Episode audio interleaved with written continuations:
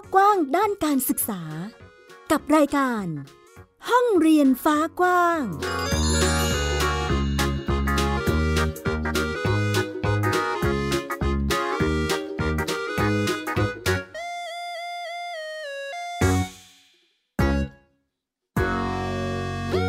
สวัสดีค่ะ ต้อนรับคุณผู้ฟังทุกท่านเข้าสู่รายการห้องเรียนฟ้ากว้าง กลับมาพบกับมิวอัยดาสนศรีที่นี่เช่นเคยนะคะ ไทย PBS Podcast ค่ะ รับฟังได้ผ่านทางแอปพลิเคชันไทย PBS Podcast นะคะ หรือฟังผ่านเว็บไซต์ www.thaipbspodcast.com นะคะสองช่องทางนี้เป็นช่องทางหลักค่ะ หรือจะฟังผ่านพอดแคสต์ในช่องทางอื่นๆ ก็ได้ ที่คุณใช้รับฟังอยู่ก็สามารถฟังได้เช่นเดียวกันนะคะ วันนี้ห้องเรียนฟ้ากว้างยังคงมีเรื่องราวเกี่ยวกับการเรียนรู้มาให้คุณผู้ฟังได้ฟังกัน เป็นการเรียนรู้ทั้งจากภูมิปัญญาท้องถิ่นนะคะ มีพื้นที่การเรียนรู้นอกห้องเรียนที่สถาบันการศึกษาจัดขึ้นมาเอง นักเรียนนักศึกษาสนใจใคร่รู้ก็มีการจัดเป็นกิจกรรมขึ้นมา รวมไปถึงการทำการเกษตร ซึ่งถือเป็นอีกหนึ่งการเรียนรู้ที่จะทำให้เด็กๆนั้น เขามีองค์ความรู้สามารถนำไปต่อยอด ด้านอาชีพได้ นอกจากนี้ยังมีอัปเดตเกี่ยวกับสถานการณ์รวมไปถึงประเด็นต่างๆ ที่เกี่ยวกับการศึกษาในเชิงนโยบายมาเล่าให้คุณผู้ฟังได้ติดตาม จะมีอะไรบ้างนั้นไปฟังกันค่ะไทย PBS Podcast แค่ฟัง ความคิดก็ดังขึ้นขอเริ่มต้นกันที่ช่วงแรกค่ะ จะพาไปดูการเรียนรู้ในพื้นที่ต่างๆ และรูปแบบต่างๆนะคะ ขอเริ่มต้นกันที่เรื่องแรกจะเป็นการถ่ายทอดเกี่ยวกับ ความรู้ด้านดนตรีพื้นบ้านหรือว่าพื้นเมืองนะคะ ให้กับเด็กๆ คนรุ่นใหม่ได้รู้จักกัน เพราะว่าดนตรีพื้นเมืองเนี่ยนะคะ ปัจจุบันนี้คนรุ่นใหม่อาจจะให้ความสนใจน้อยลงเนาะแต่ว่านั่นก็ไม่ใช่ปัญหา หรือว่าไม่ได้ไปบั่นทอนความพยายามของคุณครูท่านหนึ่งที่จังหวัดพะเยาค่ะ เขาคนนี้พยายามจะถ่ายทอดสิ่งที่ได้ส่งต่อกันมาตั้งแต่อดีตนะคะแต่ขณะเดียวกันก็นำเอาความเป็นสากลเนี่ยมาใส่ด้วยเพื่อให้เข้ากับยุคสมัย การเรียนรู้เหล่านี้จะเป็นอย่างไรไปติดตามจากรายงานค่ะ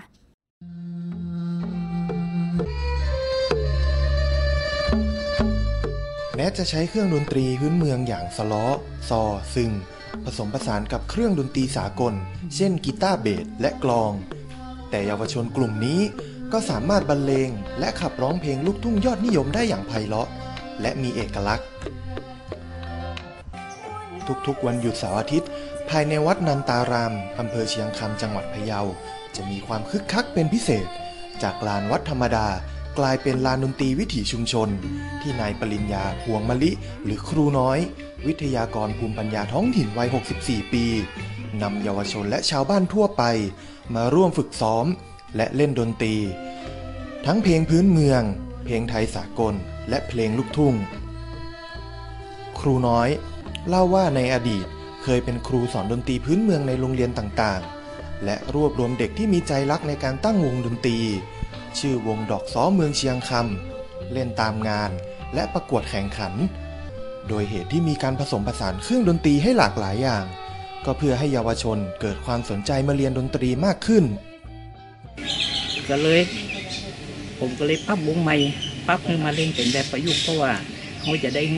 เยาวชนนี่สนใจคือเอาเพลง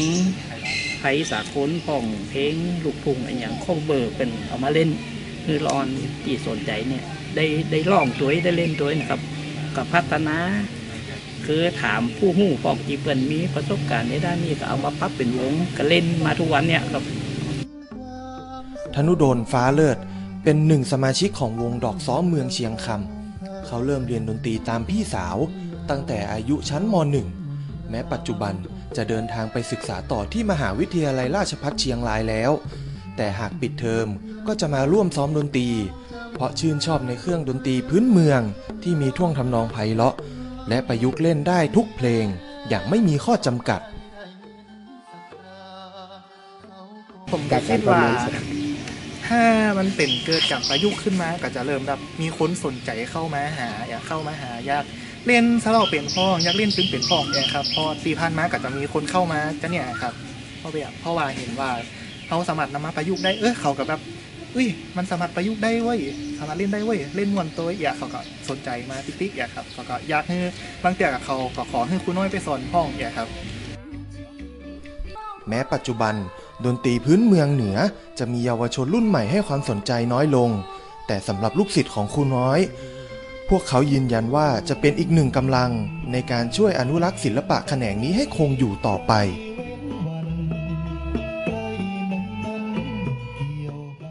ไปต่อที่อีกหนึ่งพื้นที่การเรียนรู้เป็นห้องเรียนเชิงปฏิบัติการละครเวทีค่ะ นักข่าวพลเมืองนะคะ ก็มีการรายงานเข้ามา จะพาไปดูการเรียนรู้ผ่านปฏิบัติการละครเวทีที่มหาวิทยาลัยมหาสารคามค่ะ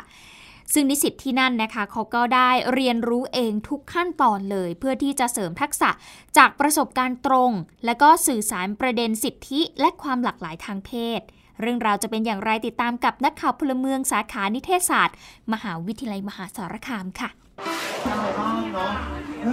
บ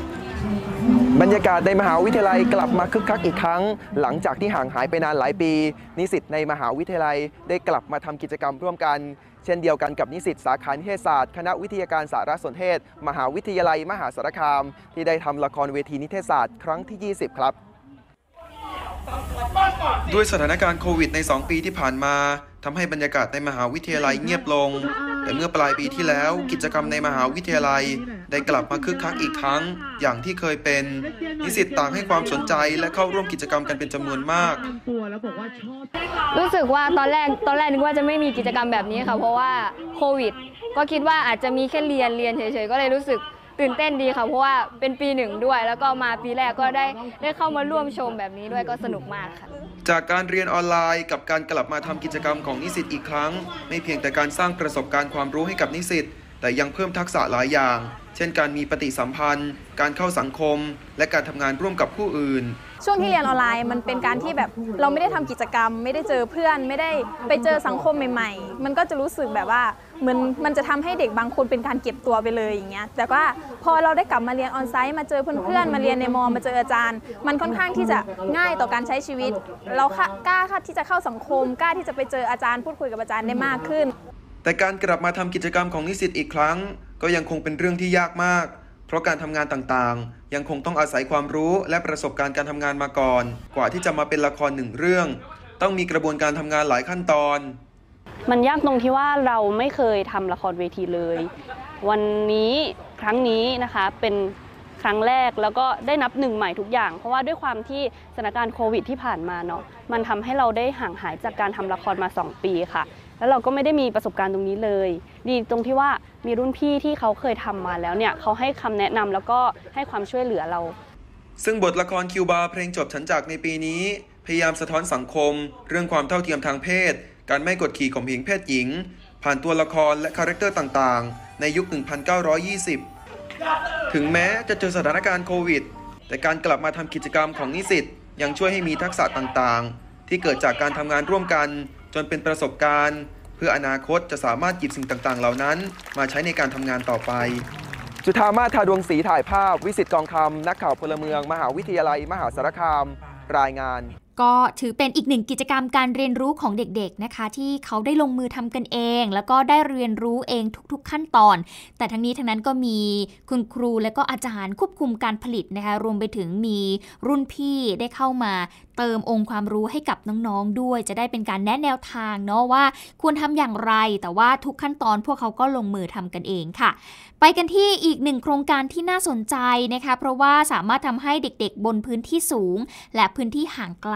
เขาได้มีองค์ความรู้ในการปลูกผักเลี้ยงสัตว์ แล้วก็นำไปต่อยอดได้ ซึ่งก็ถือเป็นประโยชน์มากๆนะคะ ในแง่ของการสร้างความมั่นคงทางอาหารในชุมชนค่ะซึ่งทหารจากกองร้อยทหารพลานที่ 3508 หน่วยเฉพาะกิจ กรมทหารพลานที่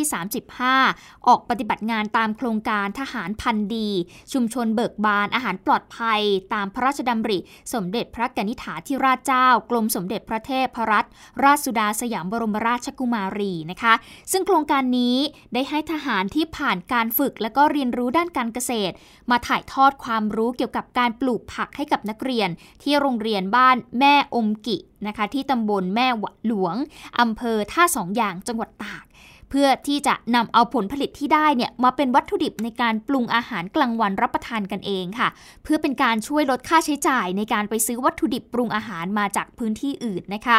นอกจากการปลูกผักแล้วก็ยังมีการถ่ายทอดความรู้ในเรื่องของการเลี้ยงสัตว์ด้วย การทำปุ๋ยและก็การทำสารกำจัดศัตรูพืชเอาไว้ใช้ในแปลงเกษตร ซึ่งก็มีเนื้อที่อยู่ประมาณหนึ่งไร่ด้วยกันนะคะ เพื่อเป็นการลดต้นทุนการผลิตค่ะ และที่สำคัญวิธีการเช่นนี้ก็ทำให้ผักต่างๆ ที่ปลูกนั้นปลอดสารเคมีด้วยนะคะ ส่งผลดีต่อสุขภาพ ถ้าหากเหลือก็สามารถที่จะนำไปจำหน่าย เรียกว่าเป็นรายได้เอามาสมทบทุนค่าอาหารของโรงเรียนต่อไปได้อีกนะคะ ซึ่งที่นี่เขาก็ทำโครงการนี้มากว่า 4 ปีแล้วด้วยค่ะก็จะมีกิจกรรมนะครับมีการเลี้ยงหมูป่านะครับหมูป่าเพื่อเป็นอาหารกลางวันเด็กการเลี้ยงไก่พันไข่นะครับ การ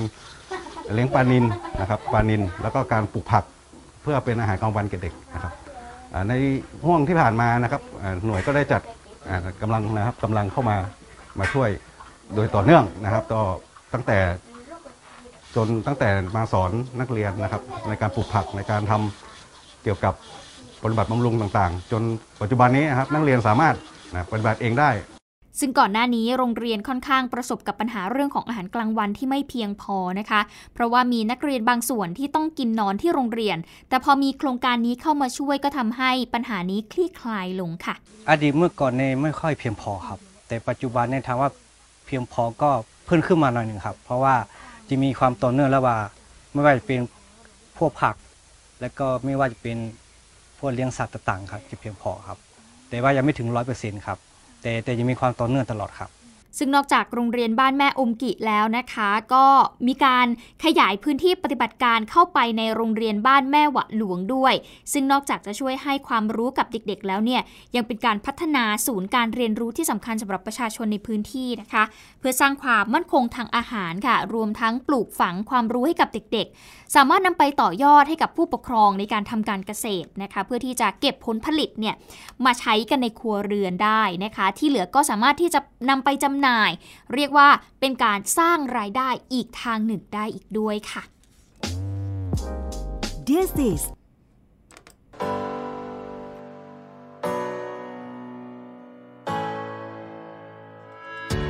This is Thai PBS Podcast View the world via the voice ก็ถือเป็นการเรียนรู้ในพื้นที่ต่างๆนะคะ ในรูปแบบต่างๆ ที่นำมาเล่าให้คุณผู้ฟังได้ติดตามกัน เดี๋ยวเราจะมาฟังเกี่ยวกับประเด็นในเชิงนโยบายหรือเชิงโครงสร้างกันบ้างค่ะ เพราะว่าตอนนี้ทางกระทรวงศึกษาธิการก็เตรียมที่จะวางมาตรการกำหนดกรอบอัตรากำลังครูในปีหน้านะคะ หลังจากพบว่ามีคุณครูที่เกษียณราชการไปกว่า 20,000 คน ส่วนเทอม 2 เมื่อปีการศึกษา 2565 ก็พบว่ามีเด็กที่ออกจากโรงเรียนกลางคันเนี่ยกว่า 50,000 คนเลยทีเดียวค่ะ ซึ่งศูนย์เทคโนโลยีสารสนเทศและการสื่อสารสำนักงานปลัดกระทรวงศึกษาธิการนะคะ ก็ได้มีการร่วมกับทางสำนักเทคโนโลยีเพื่อการเรียนการสอนสำนักงานคณะกรรมการการศึกษาขั้นพื้นฐาน และศูนย์เทคโนโลยีสารสนเทศ และกำลังคนอาชีวศึกษาสำนักงานคณะกรรมการการอาชีวศึกษา ได้มีการสำรวจข้อมูลสารสนเทศ ปีการศึกษา 2565 ในภาคเรียนที่ 2 ค่ะ ก็พบว่าข้อมูลปีการศึกษา 2565 ภาคเรียนที่ 2 เมื่อวันที่ 10 พฤศจิกายน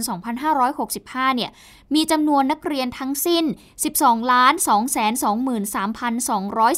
223,247 คน ซึ่งส่วนใหญ่ก็จะเป็นนักเรียนในสังกัดของกระทรวงศึกษาธิการนะคะกว่า 10 ล้าน4แสน77,216 คน และอยู่นอกสังกัดของทางกระทรวงศึกษาธิการเนี่ยนะคะอยู่ที่ 1ล้าน7แสน46,031 คน แล้วก็เป็นสังกัดของทางสพทนะคะอยู่ที่6ล้าน 587,388 คน ซึ่งสำนักงงานคณะกรรมการส่งเสริมการศึกษาเอกชนอีกกว่า 2 ล้าน 1,3,112 คนด้วยกัน ซึ่งจำนวนนักเรียนสายสามัญแล้วไปต่ออาชีวศึกษาเนี่ยก็พบว่าสายสามัญมีอยู่ประมาณ 476,325 คนนะคะ แล้วก็มีอาชีวศึกษาอยู่ที่ 214,650 คน ซึ่งก็คิดเป็น 68.9 ต่อ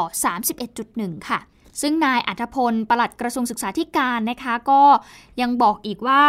มีจำนวนนักเรียนอายุ 7 ถึง 15 ปี ออกกลางคันในภาคเรียนที่ 2 ปีการศึกษา 2565 ค่ะ ซึ่งก็เป็นนักเรียนจากทางสปทนะคะกว่า 20,000 กว่าคน แล้วก็มีนักเรียนจากทางสชนะคะหรือที่เรียกกันว่าทางสำนักงานคณะกรรมการส่งเสริมการศึกษาเอกชนที่ดูแลอยู่เนี่ยมีจำนวน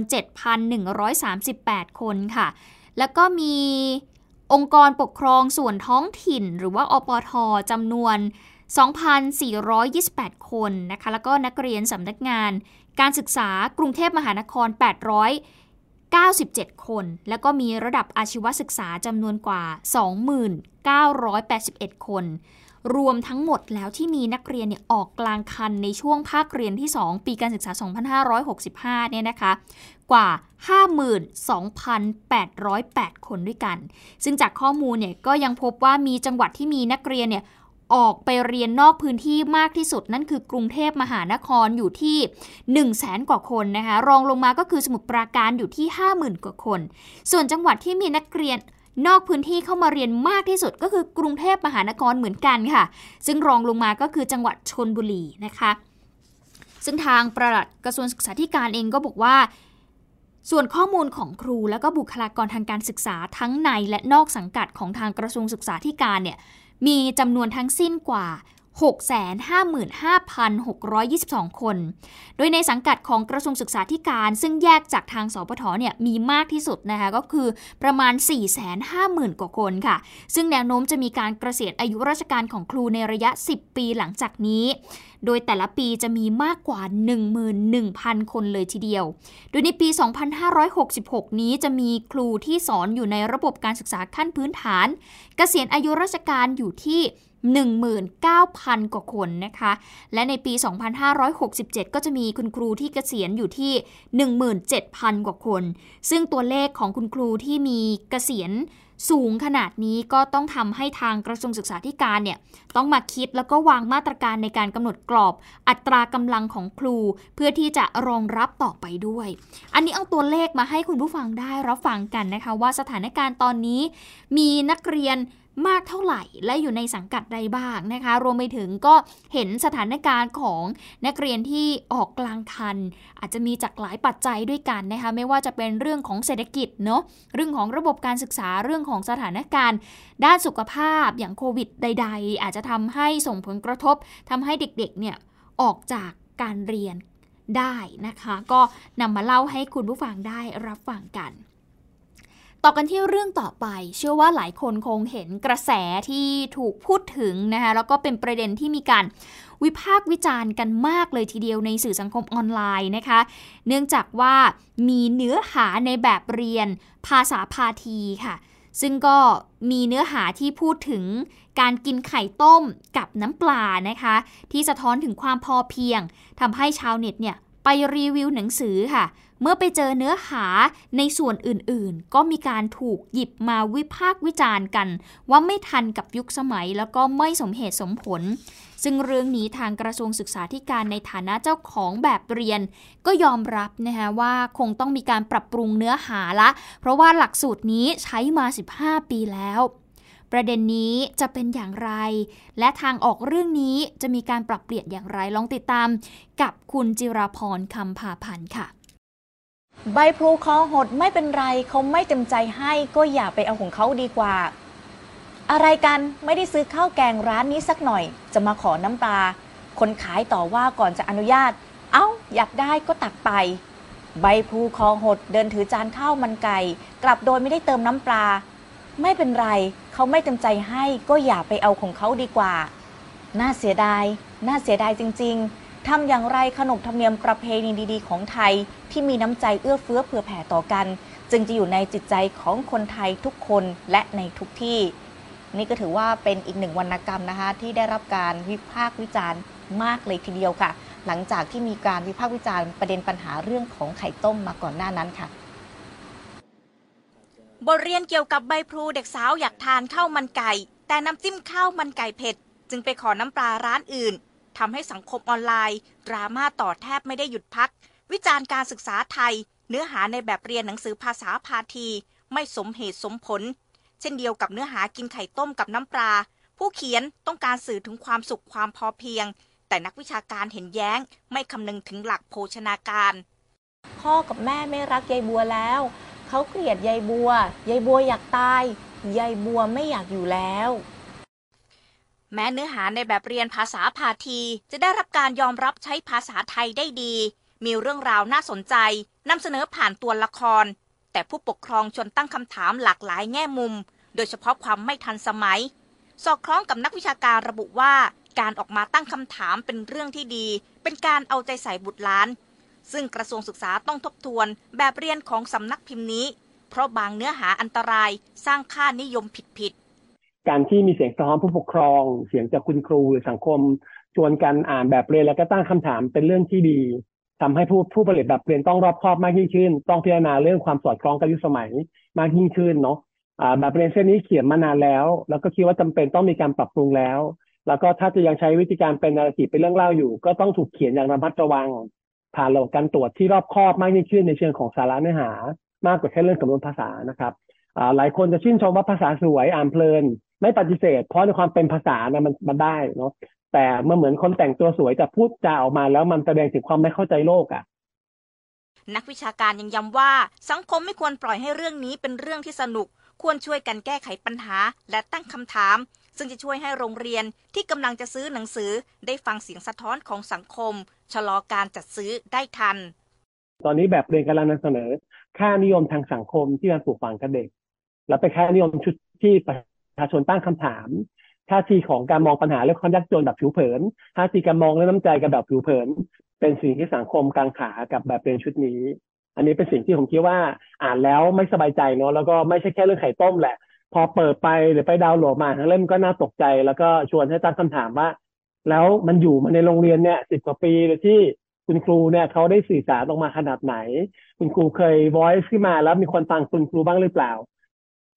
ขณะที่เลขาธิการกปทยอมรับว่า บางเนื้อหาไม่มีความทันสมัยจริง เพราะแบบเรียนนี้ใช้มานาน 15 ปีแล้ว จึงรวบรวมความคิดเห็นให้สำนักพิมพ์นำไปปรับปรุง และไม่อยากให้เกิดกระแสดราม่าบานปลาย เพราะวัตถุประสงค์ต้องการสอนเรื่องความสุขของชีวิตจิราพรคำพาพันธ์ไทย PBS รายงาน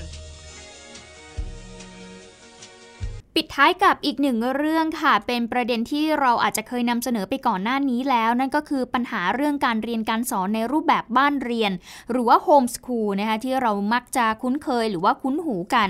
ล่าสุดก็ยังคงพบปัญหาในบางมิติค่ะ อย่างกรณีที่ผู้ปกครองในจังหวัดลำพูนนะคะที่ถึงขั้นกับมองว่าสิ่งที่ครอบครัวกำลังเผชิญนั้น เปรียบเสมือนการถูกละเมิดสิทธิ์ค่ะ อย่างกิจกรรมการเรียนรู้ของบ้านเรียนปันอารีที่อำเภอเมืองจังหวัดลำพูนนะคะ เป็นน้องนักเรียนชั้นประถมศึกษาปีที่ 1 ที่ไปยื่นขอจัดการศึกษาในรูปแบบกลุ่มประสบการณ์กับทางสำนักงานเขตพื้นที่การศึกษา ประถมศึกษาลำพูนเขต 1 หรือว่าส พอปลำพูนเขตหนึ่งนะคะ ซึ่งเขาก็มีการทำกิจกรรมเกี่ยวกับการเล่นการ์ดเกมจับคู่ภาพ เพื่อที่จะฝึกทักษะเรื่องของการสัมผัสและก็การมอง ซึ่งถือเป็นหนึ่งในกิจกรรมการเรียนรู้ของบ้านเรียนนี้นะคะ ซึ่งผู้ปกครองเองก็มองว่า แม้การทำบ้านเรียนจะสอดคล้องกับบริบทครอบครัว แต่ที่ผ่านมากลับถูกละเมิดสิทธิ์ใน 2 เรื่องด้วยกัน นั่นก็คือ การวัดและประเมินผลการจัดการศึกษา เนื่องจากว่าสพปลำพูนเขตหนึ่งเนี่ยไม่อนุญาตให้มีคณะกรรมการในฝ่ายครอบครัว ทั้งที่เป็นผู้ให้คำปรึกษาด้านแผนการเรียนมาตั้งแต่ต้น และอีกประเด็นคือลูกสาวจะไม่สามารถประเมินให้เลื่อนชั้นได้ ในปีการศึกษา 2565 ค่ะ โดยอ้างว่าส่งเอกสารล่าช้าจนต้องทำหนังสือร้องเรียนไปยังคณะกรรมการสิทธิมนุษยชนแห่งชาติ ดี๋ยวไปฟังเสียงของคุณรุ่งทิวาโคตวง ผู้จัดการศึกษาบ้านเรียนปันอารีค่ะ แต่ว่าที่กังวลคือถ้าเรายังคุยกับสำนักเขตสำนักงานเขตไม่เข้าใจเรื่อง เรื่องช่วงเวลาเรียนเรื่องกิจกรรมการเรียนที่มันสอดคล้องกับแผนการเรียนการสอนที่เราเขียนไปเนี่ยในระยะยาวที่คุณแม่ทำป .1 ถึงป .6 เนี่ยก็ไม่อยากให้มันติดไปอย่างนี้ไปตลอดค่ะ ถ้ามันติดป .1 เรามาแก้ไขกันแล้วป .1 ถึงป .6 เราก็จะได้ ยิงยาวทำความเข้าใจกันเนี่ยค่ะคุณแม่ไม่ติดแค่แค่หาตรงกลางระหว่างสำนักงานเขตกับบ้านเรียนเท่านั้นเอง ศึกษาธิการจังหวัดลำพูนเองก็บอกนะคะว่าจังหวัดลำพูนเนี่ยมีบ้านเรียน 10 แห่งด้วยกัน ส่วนตัวเนี่ยมีความเข้าใจสิทธิของบ้านเรียนที่มีความยืดหยุ่น ยึดนักเรียนเป็นศูนย์กลางนะคะแล้วก็ไม่จำเป็นจะต้องจัดการเรียนเหมือนโรงเรียนทั่วไป แต่ก็ยอมรับว่าเจ้าหน้าที่รัฐบางส่วน และผู้ปกครองก็ยังมีความเข้าใจที่ไม่ตรงกัน เดี๋ยวฟังเสียงของทาง ศึกษาธิการจังหวัดลำพูน คุณชุมศักดิ์ชุมนุมค่ะ ก็คือถ้าสื่อสารตรงไปตรงมา แล้วก็มีความตั้งใจที่จะ สื่อสารให้มันเป็นกัลยาณมิตรเนาะงานมันก็จะสำเร็จด้วยดีครับผมก็จะเป็นข้อคิดสำหรับทางราชการกับทางโรงเรียนต่อไปในการสื่อสารกันนี้ เราต้องเอาอาคติวางไว้ก่อน แล้วก็มาคุยกันตรงไปตรงมาทั้งสองฝ่ายก็จะได้รับผลที่ตัวเองอยากจะสื่อสารครับ นอกจากปัญหาของบ้านเรียนแล้วเนี่ยนะคะยังพบปัญหาในศูนย์การเรียนรู้แห่งหนึ่งด้วยนะคะ นั่นก็คือ ศูนย์การเรียนรู้แสงแห่งความหวังในจังหวัดเชียงรายค่ะ ซึ่งมีการจดทะเบียนมาตั้งแต่ปี 2561 แต่ทางสำนักงานเขตพื้นที่การศึกษาทักท้วงว่า รับนักเรียนผิดประเภท โดยให้รับได้เฉพาะเด็กที่ขาดโอกาสเท่านั้น แต่ว่าในความเป็นจริงแล้ว ศูนย์การเรียนหลายแห่งทั่วประเทศ ก็รับนักเรียนได้ปกตินะคะ ซึ่งล่าสุดก็เหลือนักเรียนเพียงแค่ 4 คนเท่านั้นจากที่เคยมีกว่า 20 คนทำให้ศูนย์การเรียนทำหนังสือร้องเรียนไปยังคณะกรรมการสิทธิมนุษยชนแห่งชาติเช่นเดียวกัน ซึ่งคุณเทวิน อัครศิลาชัยนะคะ เลขาธิการสมาคมสภาการศึกษาทางเลือกเองก็บอกว่า ความไม่เข้าใจของเขตพื้นที่การศึกษายังคงเป็นปัญหามากค่ะ แม้จะมีความพยายามในการเรียกร้องมาอย่างต่อเนื่อง แต่ว่าเจ้าหน้าที่รัฐบางส่วนยังมีอคติ แล้วก็ยังถูกละเมิดสิทธิ์ในหลาย ๆ ด้านด้วย สิ่งที่ห่วงก็คือในช่วงเดือนหน้านะคะผู้จัดทำบ้านเรียนต้องเร่งยื่นเรื่อง เพื่อที่จะจัดการศึกษาให้ทันก่อนเปิดเทอมนี้ ซึ่งล่าสุดทางเครือข่าย การศึกษาทางเลือกเองก็ เตรียมที่จะจัดทำข้อเสนอให้กับรัฐบาลใหม่ค่ะ เพื่อที่จะแก้ไขปัญหาให้กับการศึกษาทางเลือก ซึ่งก็เป็นหนึ่งในความเหลื่อมล้ำทางการศึกษาไทยด้วยเหมือนกันนะคะ ก็เป็นอีกหนึ่งปัญหาเกี่ยวกับเรื่องของการเรียนนะคะอย่างเช่น การเรียนในรูปแบบโฮมสคูลนะคะรวมไปถึงการจัดการศึกษาที่เป็นศูนย์การเรียนด้วยนะคะอะนี่ก็เป็นทั้งหมด ในวันนี้ที่นำมาเล่าและพูดคุยให้คุณผู้ฟังได้ติดตามรับฟังกันค่ะ เป็นการเรียนรู้ที่หลากหลาย รวมไปถึงประเด็นด้านการศึกษาที่เกิดขึ้นในรอบสัปดาห์นี้ด้วยนะคะ เอาละสัปดาห์หน้าจะมีอะไรมาเล่าให้คุณผู้ฟังได้ติดตามกันนะคะติดตามกันได้ที่นี่ค่ะ ห้องเรียนฟ้ากว้างกับไผ่ PBS Podcast วันนี้ดิฉันอัยดาสนศรีขอตัวลาไปก่อน สวัสดีค่ะ ติดตามฟังรายการได้ที่เว็บไซต์ thaipbspodcast.com และ YouTube Thai PBS Podcast ฟังทางแอปพลิเคชัน Thai PBS Podcast Spotify Google Podcast Podbean SoundCloud และ Apple Podcast กดติดตามเป็นเพื่อนกันทั้ง Facebook Twitter Instagram และ YouTube Thai PBS Podcast แค่ฟังความคิดก็ดังขึ้น